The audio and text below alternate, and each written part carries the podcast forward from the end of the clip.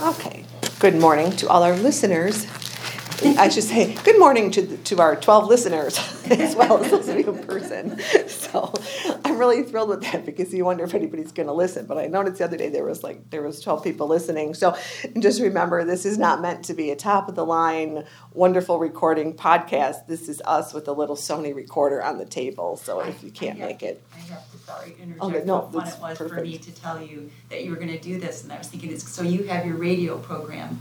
So Greg, she told me that her grandchildren say, well, Grandpa has a yes. T V show. Yep. Yeah. Because yep. they record the Sunday worship. Yeah. And exactly. So and I kick them. Yes. You know what? I am going to tell the grandkids they can listen to, to Gigi on the radio because, yes, because how can you compete with, with Grandpa has a, a T V show on every Sunday at ten thirty? So, yeah. So, yes. So, and it's funny because I was teasing Randy. I said, I have more listeners than you do because most people, if they miss church, will go to the podcast where you see it, not the pod bean where it's recorded. Yeah. So technically, I have more listeners than go. He does. So, go. You know.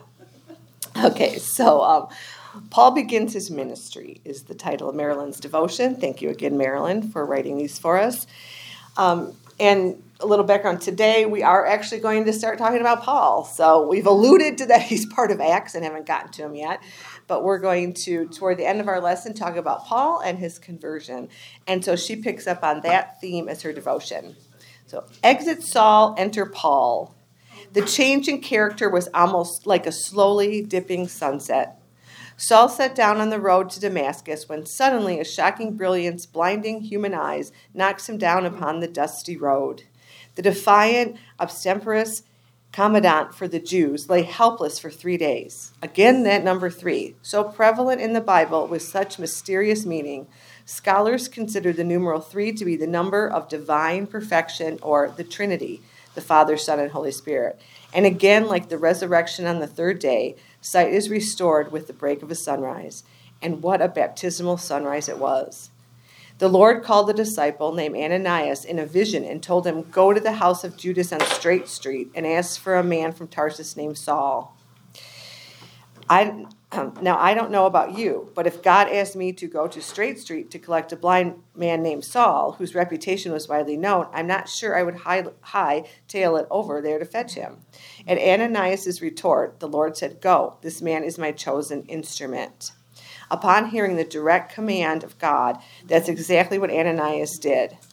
During his three days of blindness, Paul did some agonizing soul-searching, examining, trusting, doubting, an oxymoronic self-studying of his intellectual and emotionally blinding Hebrew belief and faith. All of his inbred doctrinal branding was rising to the surface and casting arousing doubts on his former religious life. It was like being told implicitly that most of his previous zealous and fervent life had been a tragic lie. But God did not issue an edict commanding Saul to hunt down and murder non-Jews and Christians.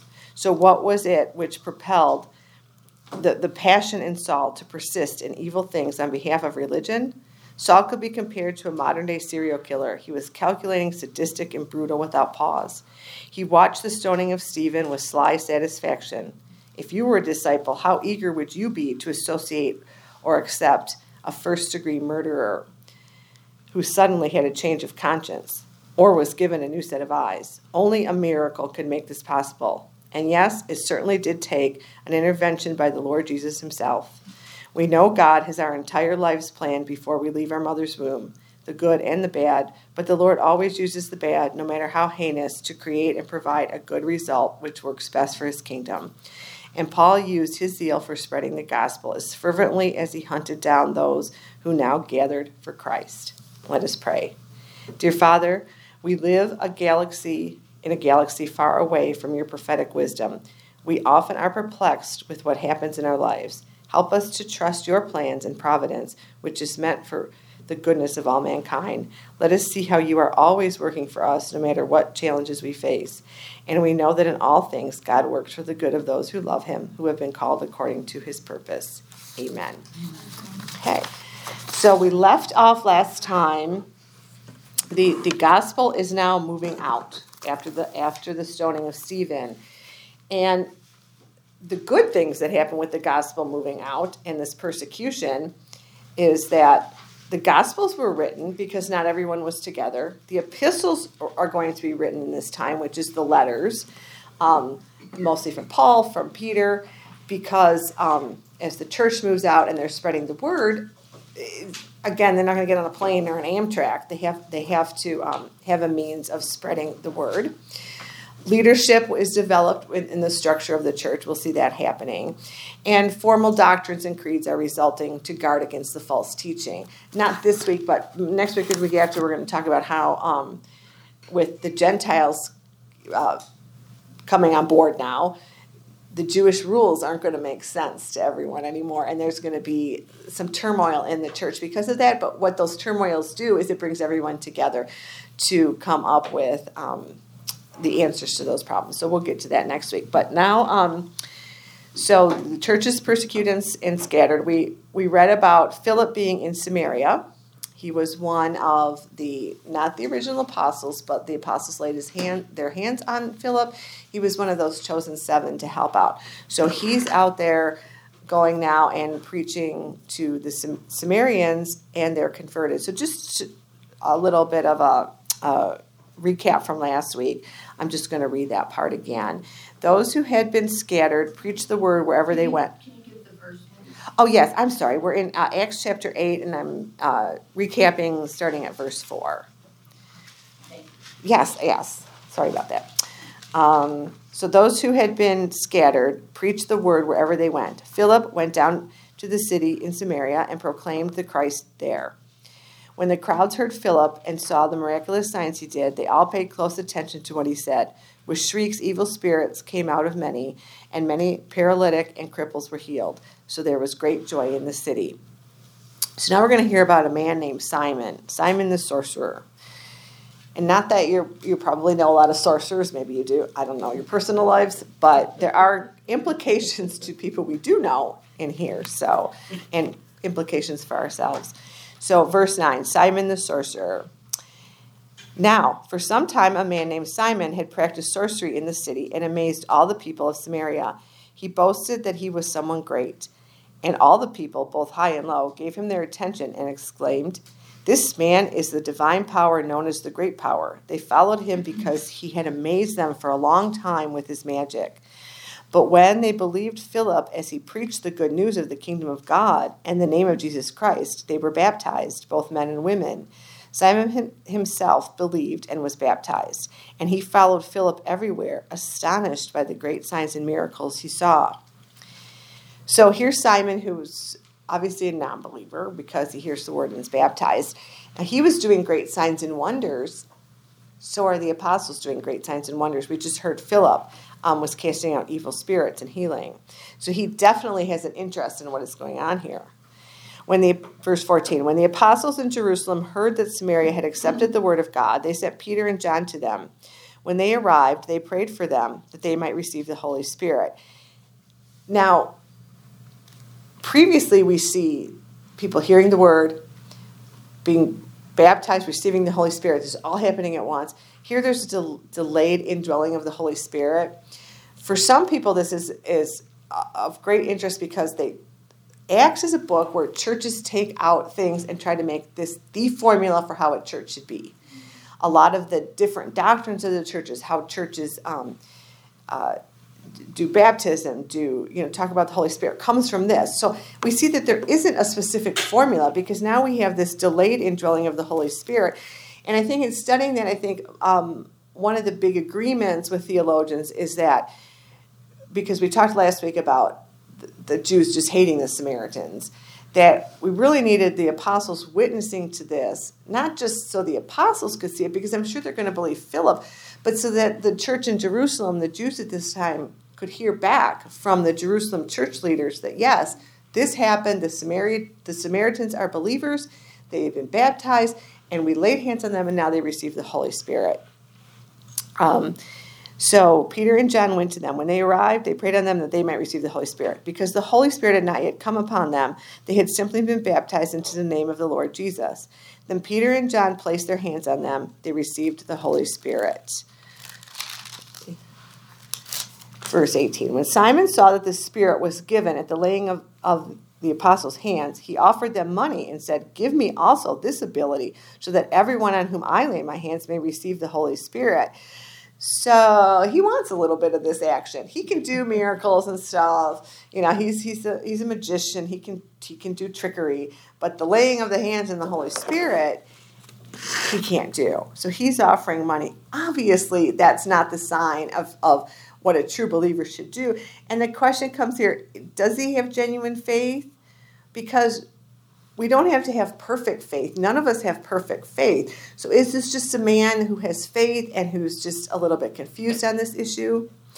Um, the implications are, like, for us, again, with the perfect faith, do, do we have things that we get confused on, that we get wrong? I would say yes, because I could I could give out a theological test in this room, and, and I don't think that we would all have the same answers, because we don't necessarily believe in all the details the right way. And is this what it is? Is this Simon just not believing in details? But as we read further, I think the consensus would be that he did not have, have a true, genuine faith. Because um, verse twenty, Peter answered, "May your money perish with you, because... because you thought you could buy the gift of God with money." Going back to the Greek, he's basically saying, may you and your money go to hell. Mm-hmm. So he's saying, Peter's coming right out. Peter knows this because of divine intervention. The Lord is telling this to Peter.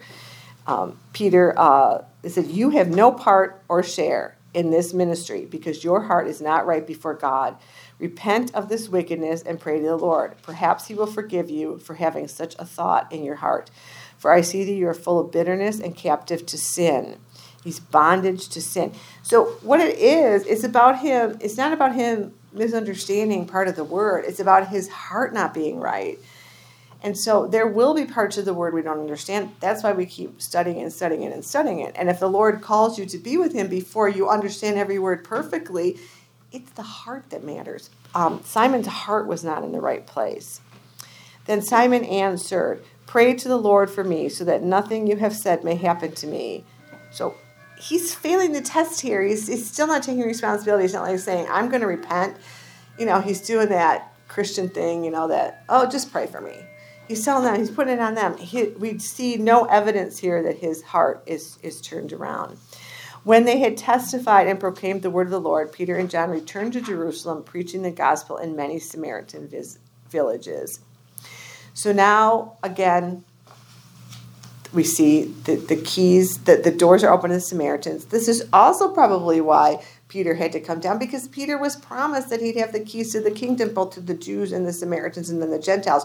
So when we see each of these groups being um, uh, having their conversions, following Jesus Christ, believing in him as our Savior, we're going to see Peter involved in those things. That is not a formula for the rest of the Bible. Once these doors are open, we don't need to have Peter be witness to any of it.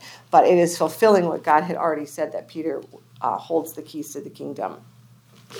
So now Philip is going to meet an Ethiopian. Um, guess what? Jews didn't like Ethiopians either. They despised them too. And a lot of people they didn't despise. But you, you have to go back in history and realize that the Jews, for thousands of years, were this unit, the God's chosen people, and, and, and God was saying, you know, don't intermix with other gods. Stay true to, to the God of the Old Testament, to the covenant of Abraham, Isaac, and Jacob. And so now, when the word is being spread, that's going to be hard on the Jewish people. And we'll see later again, like I said, it gets it gets it gets harder all the time.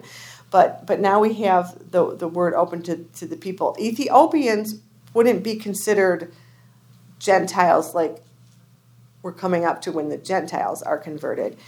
Ethiopians would be, um, they, they knew the God of the Old Testament. We're going to see this Ethiopian. He, he, he had the scripture. He knew the God of the Old Testament like the Samaritans did. But he didn't know Jesus Christ is his Savior. So it's kind of like this halfway point to the Gentiles who know nothing about this God to um, to a group of people that know something but not everything. So it would be more uh, combined with what we would think of as the Samaritans and their beliefs. So uh, Philip and the Ethiopian, verse twenty-six. "Now an angel of the Lord said to Philip, 'Go south to the road and The, the desert road that goes down from Jerusalem to Gaza.'" So this is just a pretty deserted road. Philip is going to listen to what God is telling him. No questions. Um, he doesn't have a choice.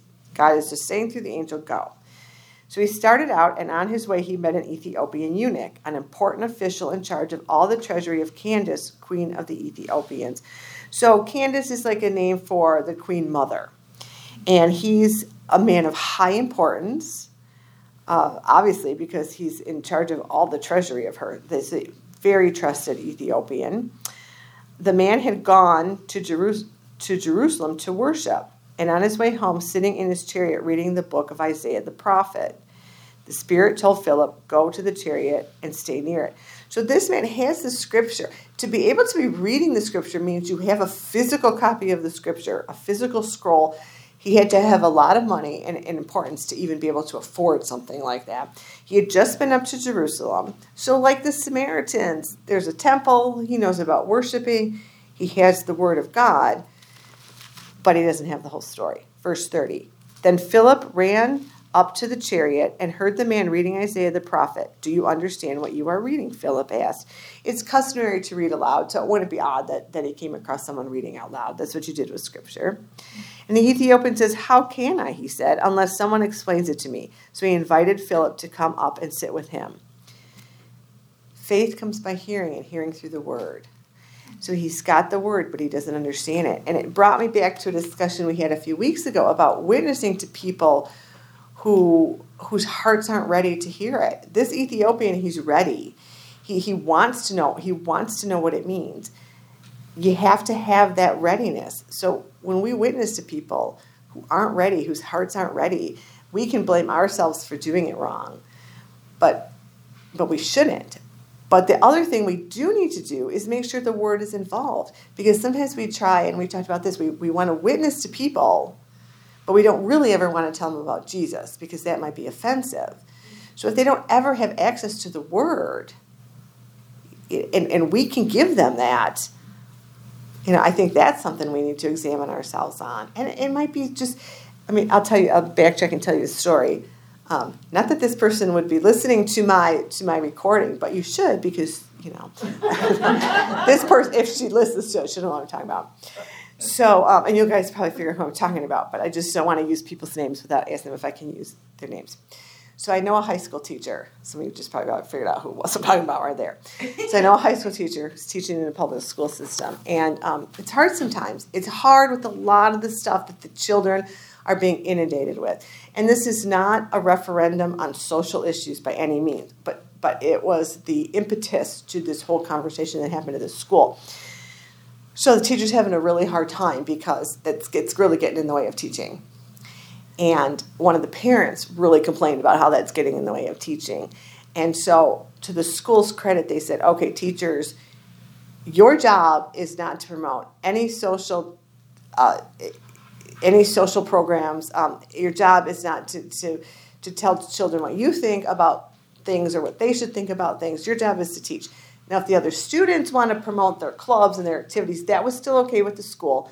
But the teachers need to take all the posters down on their walls, all the things that have social implications that some parents might not agree with. So the teacher talking to another teacher, one of the other teachers was Matt. She went out and spent a lot of money buying T-shirts to promote her social issues because you couldn't do the posters. So the first said teacher prayed about it, had a conversation with the person to, to explain the view of the parent. She was saying how that's not the parent's view, and the parent doesn't agree with that. So it's not your job to get yourself in the middle of all that and tell the parent what they should believe. And and. She talked about how, you know, what the Bible teaches, and she said, these parents believe this. This is, you know, they believe the Word of God, and this is what the Word of God teaches. And the other teacher professes to believe in God, but professes to believe in a lot of things. So, like Simon the sorcerer, is all mixed up in all of this stuff. So, yes, she was familiar with it, but there was something in her that was open to it. So she came back, second teacher, came back last week, the first teacher and said, she said, I ordered, I ordered, I downloaded Bible Hub on my, on my phone. I'm going to listen to the New Testament. And she said, it's the first time that somebody ever talked to me about the Bible without being judgmental. So it was the impetus, the social issues to bring in the Bible, but she wasn't judgmental about what that person believed. But now we've got the Word of God in her hands, and that's how God is going to work. She's going to learn about the God through His Word.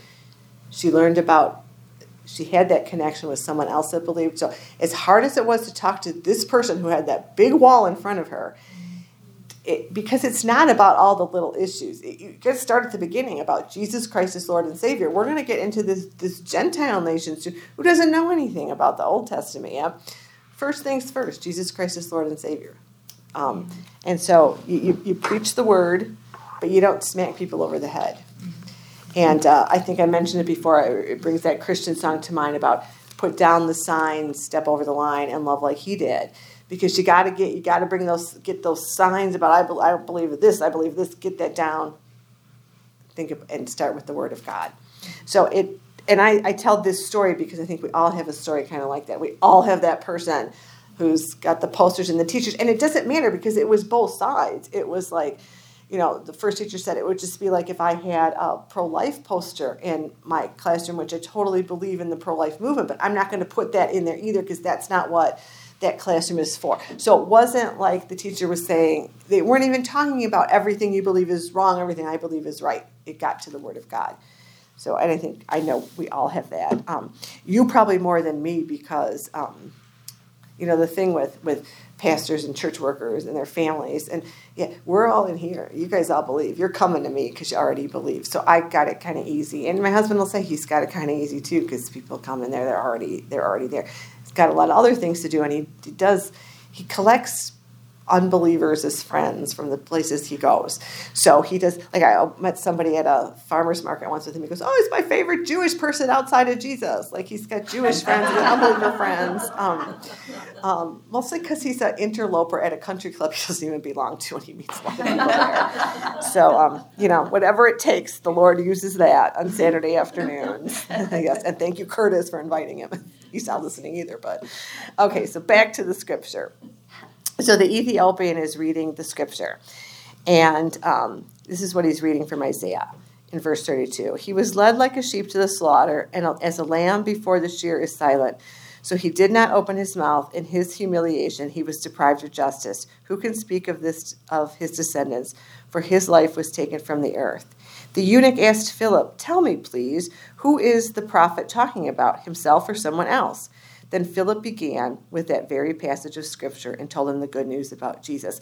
Now that's divine inform- in intervention, because you're going to walk up hearing somebody talking about Scripture and they don't have like this random verse from Leviticus, like if your cattle, if your cow dies in the field of a friend, you're supposed to dig a hole and bury the cattle. Like it's nothing like that. It's like he's talking about um, from Isaiah about Jesus coming.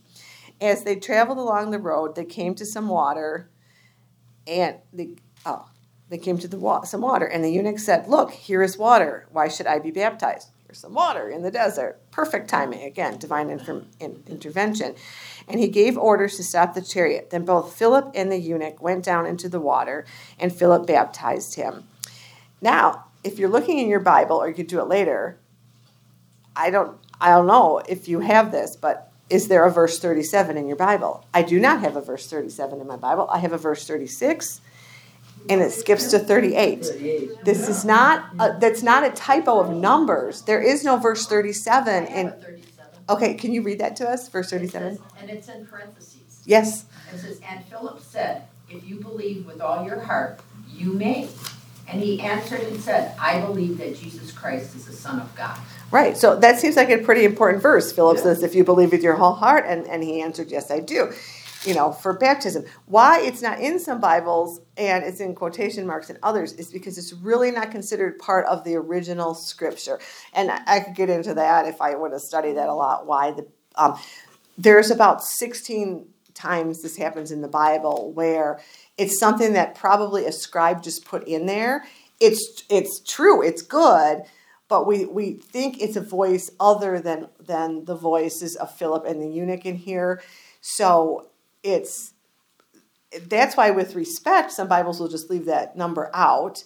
Um, you know, the numbers weren't in the Bible when they wrote the Bible, but the those of those people who study the Bible. I will and say that there's a footnote for it, that. Uh, yes. That it says most manuscripts do not contain this. Yes. Verse. And I thought this was the only time it happened, but it is other parts of Scripture too, where it's important to the story, but maybe not original to the story. And I like that that the that such detail in deciding which verses in the in the Bible should be in there.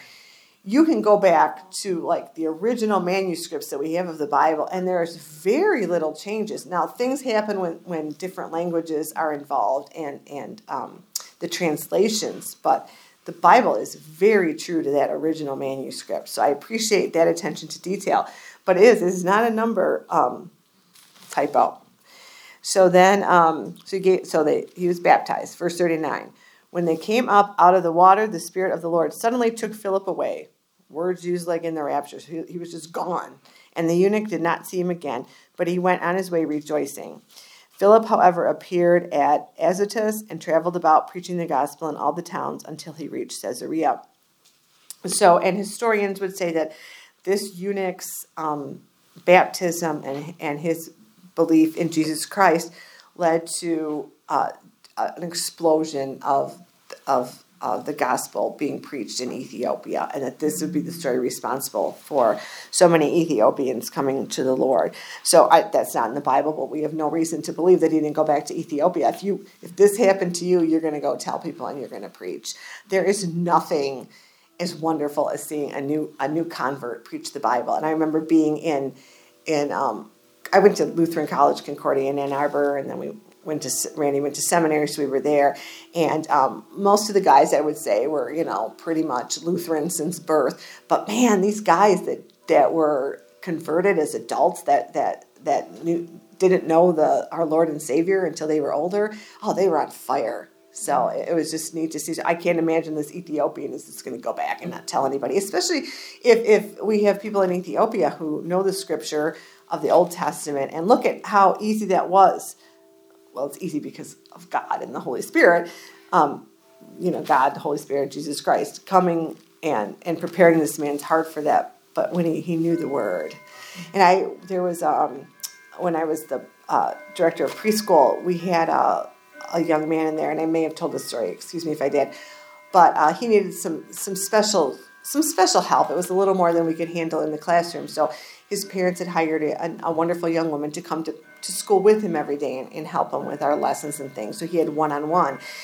And um, she she was a Jew, she was Jewish, and she would sit there in preschool, and we would have Bible story time. And she was talking to me in the hallway one day, and she said, oh, I never heard that story before. And it was just a, a story you would have thought even Jewish people would have heard. She says, she said, I, she'd never seen a New Testament. No one had ever told her. And I thought, wow, we just always assume that everybody has access and everybody hears, and just nobody had ever told her. And how sad that there's people going around that just that don't have the Bibles, and, and no one ever tells them. So, lesson learned again. So, verse nine, finally getting to Saul again. Saul's chapter nine, Saul's conversion. We saw Saul once already when Stephen was being stoned, and uh, he was standing there very ominously, watching the coats of the people. So just a little background on Saul. And this is my embarrassing story about how I didn't know something that I should have known. But in going around, I found a lot of people who should have known this and didn't know this either. So I'm not so embarrassed because I won't name names, but they were older people than me and people that should have known. And I think this is, I was telling Patty, I said, so much of, I think, what we picture in the Bible is from Sunday school stories. And so we get this five-minute little story, and they're good. Those are great introductions. But when you're older, it's nice to dig a little deeper. I always thought that it was Paul, conversion, Saul. No, his name was always Saul and Paul. It, I mean, yeah, Saul, conversion, Paul. I think I said it the wrong way. Um, he always had two names. He actually had more names than that. Um, Saul is um, is his um, Jewish name, and Paul is going to be his quote-unquote Gentile name. So we're going to hear him called Paul a lot, obviously, the Apostle Paul, when he's preaching to the Gentiles, but you're going to still see references to where they call him Saul. And so this is like the background on Saul slash Paul. Um, so um, Saul was born in Tarsus, and Alexander the Great sent a lot of Jews to this area for labor. So it is possible that that's how his family got there. But we also know that that we see it with Paul, that he's a Roman citizen. He he talks about that. That's why how Margaret Hess taught, where you do chronologically, is is actually the better way to teach, because there's so much about Paul in, in Acts that we really need to look at his epistles to see the rest of the story. So as you're studying things on your own, you know, look at, usually in your footnotes, it'll give you the Bible verse from one of the other books. And if you do that, it's it all comes together as a better picture if you want to do it that way. But so we know he's a Roman citizen. We're going to see that later. So how he would become a Roman citizen, and the way it's portrayed is that he's a Roman citizen of pretty high importance. Now, since he was Jewish, he got this more than likely because his dad or his grandpa did something to gain favor with the Romans. Did I keep saying Jewish citizen, or did I say Roman citizen? I'm sorry. I'm doing two things in my head. I'm talking and I'm remembering at the same time. So, so yes, he's a Roman citizen because his dad or his grandfather probably did something to gain a lot of favor. And if that was the case, then after he was born, he had there was a certain amount of time you had to, to get your newborn papers to give them citizenship. That was really important because Paul was had access to all kinds of places, as did, you know, when we were calling him Saul, um, his Jewish name, his his rabbi name, when he was going around persecuting um, believers, he was getting access to a lot of places. And this would happen because he was a Roman citizen. So that's that that's important to his story. He studied um, under Gamaliel, um, the rabbi that we heard about previously, the wise rabbi. And he was a part of... Um, uh, uh, The, he was a Pharisee. So this is something that you would have to start preparing your child for when they're very young. It wasn't something like, you know, he was older and he got a calling and he decided to be a rabbi and a Pharisee. So, so his parents, from when he was a very young child, began structuring his life for this. So he, was, he would follow very strict Jewish customs. He would learn his scripture, memorize his scripture. And then at thirteen, um, he would go after his bar mitzvah, he would go live in Jerusalem to study under Gamaliel. We find out later, too, that his sister lived in Jerusalem. So I don't know. If I was his mother, I'd be like, you're living with your sister. I don't know. If you live with his sister, some people say he probably lived with his sister, but little, just a little side note, she lived there, too. Um. So... Uh, So it kind of got through that. Oh, he probably spoke several languages. He was very uh, educated. So Greek, Aramaic, Latin. And again, um, he probably had three Greek names. That's how it usually worked. We know of Paulus, or, or Paul as we call it for short, and then Saul, his Hebrew name. So probably even had another name that we just don't hear about in Scripture. Uh, so we're going to hear about his conversion, which you probably all have heard this story a million times. It never can be overread because it's it's... basically the conversion story of the Bible. It's it's just taking this man who was killing followers of Jesus and and having him be the most prolific evangelist in the New Testament, and probably all of history, I would argue, is just so miraculous and really shows God's plan, as, as Marilyn talked about in the devotion too, because... I mean, God God never wants evil to happen. He created us without sin. Evil is is a result of sin. But here we have this evil man who is killing, but God is going to use that for good. And he is going to open up so many doors to salvation through Paul. So let's start in chapter nine. Meanwhile, Saul was still breathing out murderous threats against the Lord's disciples. He went to the high priest and asked him for letters to the synagogues in Damascus, so that if he found any there who belonged to the way, and that's what we call the followers of Jesus, as I'm sure y'all know that, whether men or women, he might take them as prisoners to Jerusalem. As he neared Damascus on his journey, suddenly a light from heaven flashed around him. He fell to the ground and heard a voice say to him, Saul, Saul, why do you persecute me? Paul talks about this experience, you know, quite often. We know it's midday, so this is a pretty bright light if you're going to see it in midday and, and flashing all around you. He's getting these letters from the high priest. They're basically arrest warrants, if you will, to, to, to arrest people following um, the way. Now, why does Rome care about this? A, a Jew usually would not, well, he's a Roman citizen also, but the Romans gave... the Jews' authority in matters of faith. So if, you know, so Saul acting as as a Roman, he's a Roman, I mean, he's a Jewish rabbi. So for him to be able to do this, the Roman government is going to let him do that. So that's something that they want to keep their hands off, but they will support it. And he's got these letters. So the Romans actually will help him when people need to be arrested. So these, these letters that he's carrying are important arrest warrants. So Saul, Saul, why do you persecute me? Jesus is saying me. He's not just persecuting the, the people of the church. When we persecute believers, we're persecuting Jesus. We're persecuting the word. Who are you, Lord? Saul asked. Now, he's not calling him Lord like, like you're the Lord. I know this already, and I'm saying your name. It's like respect, like sir. So he's saying, who are you, sir? I am Jesus, whom you are persecuting, he replied. Now get up and go into the city, and you will be told what you must do. The men traveling with Saul stood there speechless. They heard the sound, but did not see anyone. Saul got up from the ground, but when he opened his eyes, he could see nothing. So they led him by the hands into Damascus. For three days he was blind and did not eat or drink anything. So we don't see here that these men were also converted, and that they and, and that they even saw Jesus. And we don't know exactly everything that um, that that Paul saw. Did he actually see Jesus in the flesh? Um, I think people would say that he did, the theologians. Um, just just like the, the disciples saw Jesus after he, he, he rose, Paul's experience either way was with the risen Savior. So this is why Paul now can call himself an apostle, because all the apostles had been witness to the to the risen to the risen Christ, and then they laid their hands on others who could do the work of the apostles. But the leaders of the church were a witness to that. So Paul's ministry is going to be very much um, separated from the other apostles, but now he has that authority because of this experience. So he's going to try to be part of that Jerusalem church, but that is not what God has in mind for him. So verse ten, in Damascus there was a disciple named Ananias. The Lord called to him in a vision, Ananias.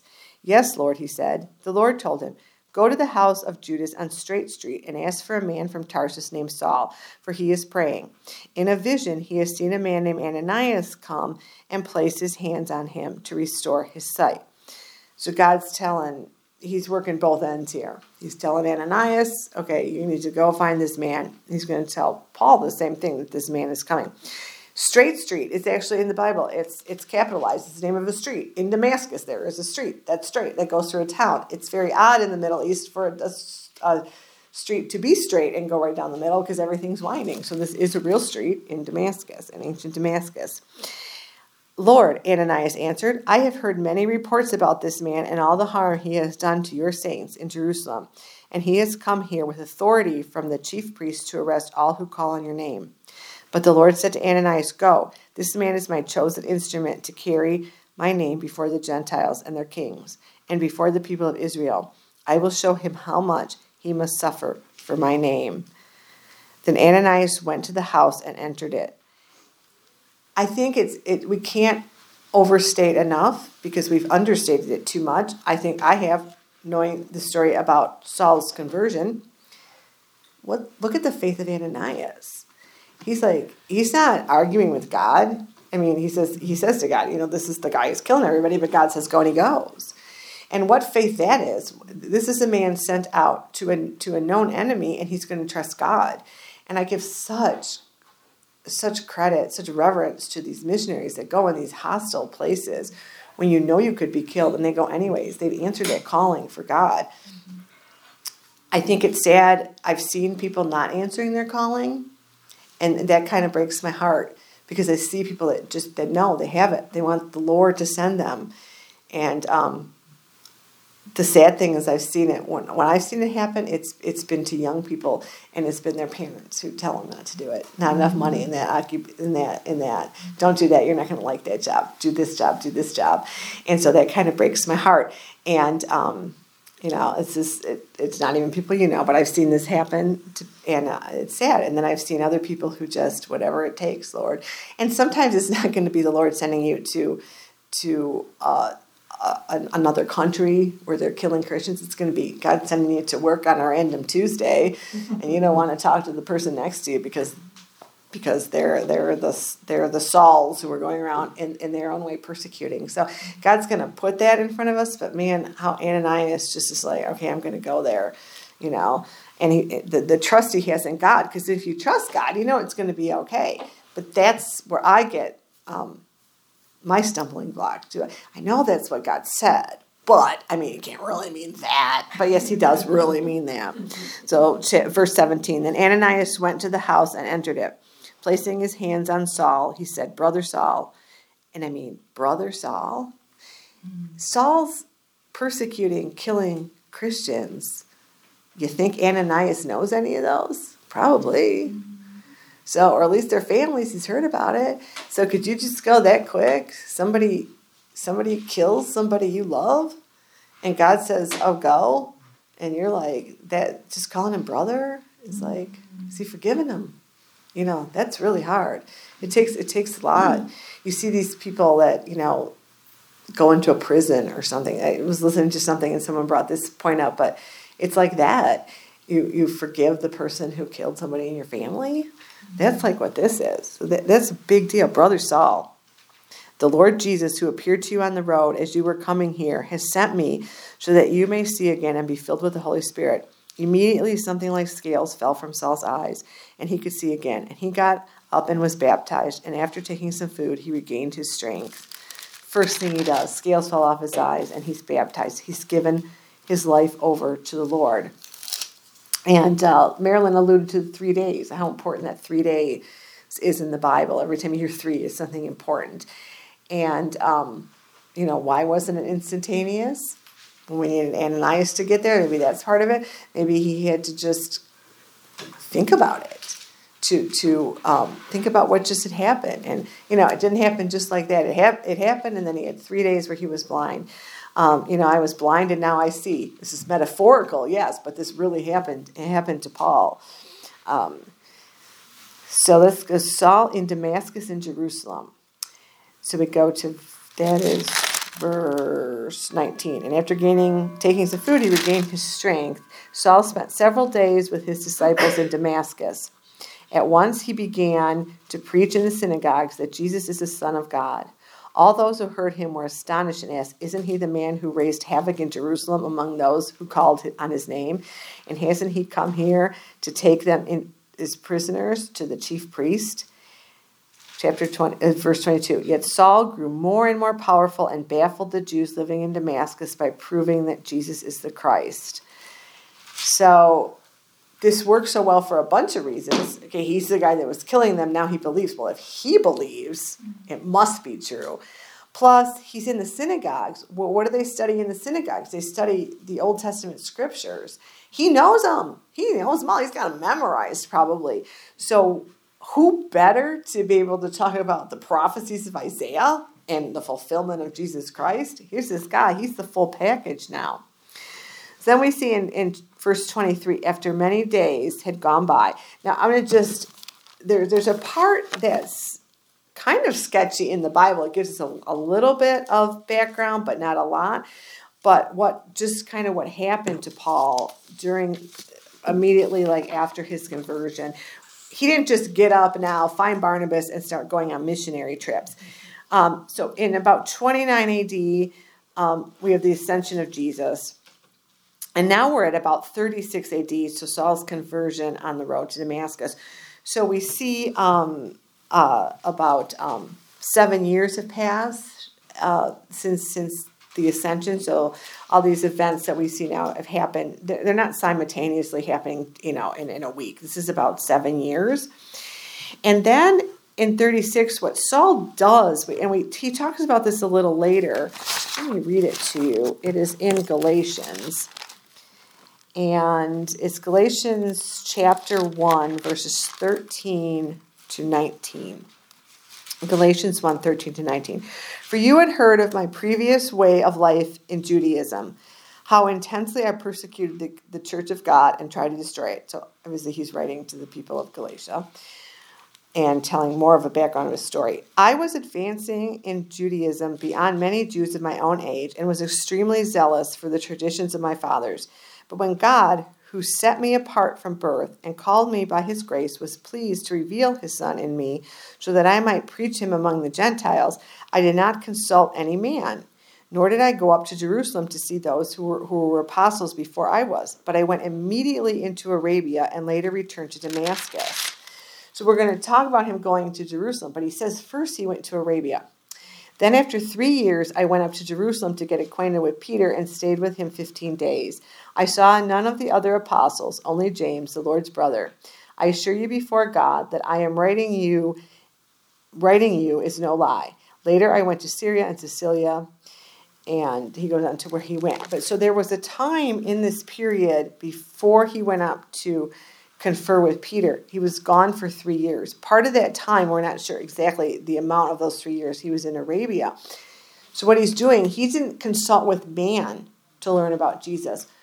So we're assuming theologians are piecing this together. He's what he's saying is he's conferring with God. So so Paul at some point basically gets, we don't know how this divine intervention happens. He gets a one-on-one with God. Well, actually we do know, because he says in later in Scripture, he was taken up to the third heaven. I'll, next week I'll find that Scripture for you. I meant to have that marked. He gets up into the third heaven, um, to the Lord's throne. What third heaven means is not like there's three levels of heaven and he made the top one. It's because if if you're going back to the ancient languages, when you talk about like, for instance, creation, and it says heavens and earth. So not to get it confused with, he's just in parts of our atmosphere, like heaven where the birds fly or heaven where the solar system is. He's in God's heaven where, where God dwells. And so he gets this one-on-one um, with God, and we don't we don't really know a lot about it in, in Scripture. Um, he alludes to it, talks a little bit about it, but it's that part's not that important. We, we know um, that God has given him all these revelations, and he knows about Jesus Christ. So, verse twenty-three, after many days had gone by, the Jews conspired to kill him.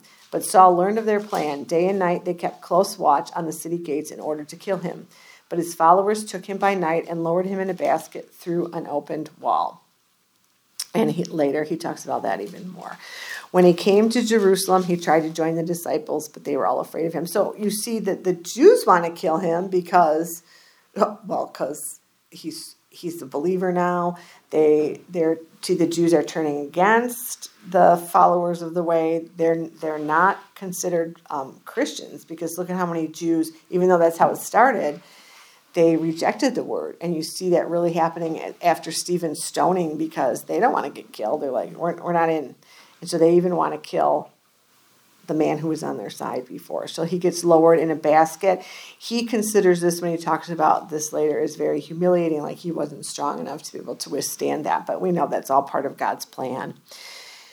Uh, verse twenty-six, when he came to Jerusalem, he tried to join the disciples, but they were all afraid of him, not believing that he really was a disciple. But Barnabas took him and brought him to the apostles. He told them how Saul on his journey had seen the Lord, and that the Lord had spoken to him, and now and how in Damascus he had preached fearlessly in the name of Jesus. So Saul stayed with them and moved about freely in Jerusalem, speaking boldly in the name of the Lord. He talked and debated with the Grecian Jews, but they tried to kill him. When the brothers learned of this, they took him down to Caesarea and sent him off to Tarsus. Then the church throughout Judea, Galilee, and Samaria enjoyed a time of peace. It was strengthened and encouraged by the Holy Spirit. It grew in numbers, living in fear of the Lord. So I think um, it seems like, I mean, Paul is a rabbi. He, he would have probably liked to stay in Jerusalem, move about fearlessly. But again, that persecution is what is, is pushing the, the church further and further out. And we see, again, we're introduced here again to Barnabas, who is, is we're going to see and we know is a companion of Paul.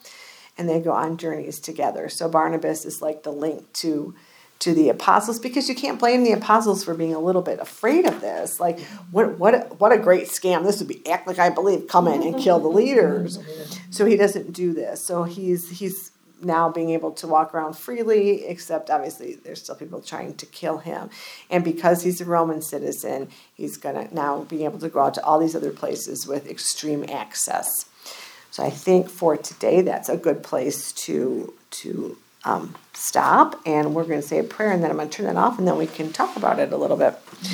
So, and next week, um, Cornelius. I'm going to send uh, a link to Patty. I don't know if you like contemporary Christian music, but there is a song that will, I want it to go and be in your head for six weeks as it is in mine. It's, but there's a there's a musical group called um, oh the Apologetics, and they will take modern songs and they will put uh, religious words and then Bible story words. And there's one about Cornelius, and I'm going to put a link if you feel like listening to it. Um, listen to it, and this gives a little sum summary of the story of Cornelius. And I promise you, you'll be singing it. You will never, ever stop. I have been singing it in my head probably since since our kids were in youth group together, because that's where I got introduced to this group. So let's fold our hands and pray. Dear Lord, we thank you again today for bringing us together to, to study your word and learn about the Apostle Paul, and just use him as, as such a model of how the gospel should be preached to everyone that will listen in all the ends of the earth.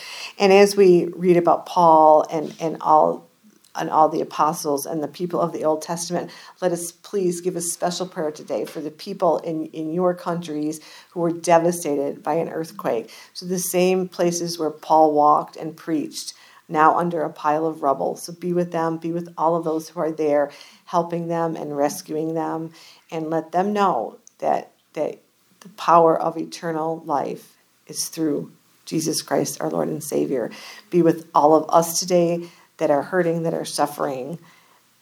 Please be with Jeannie's arm. We want her to get better. And all of us who have physical, emotional illnesses right now, because we know that in you all things are possible. In your name we pray, amen. Amen. Yes, that's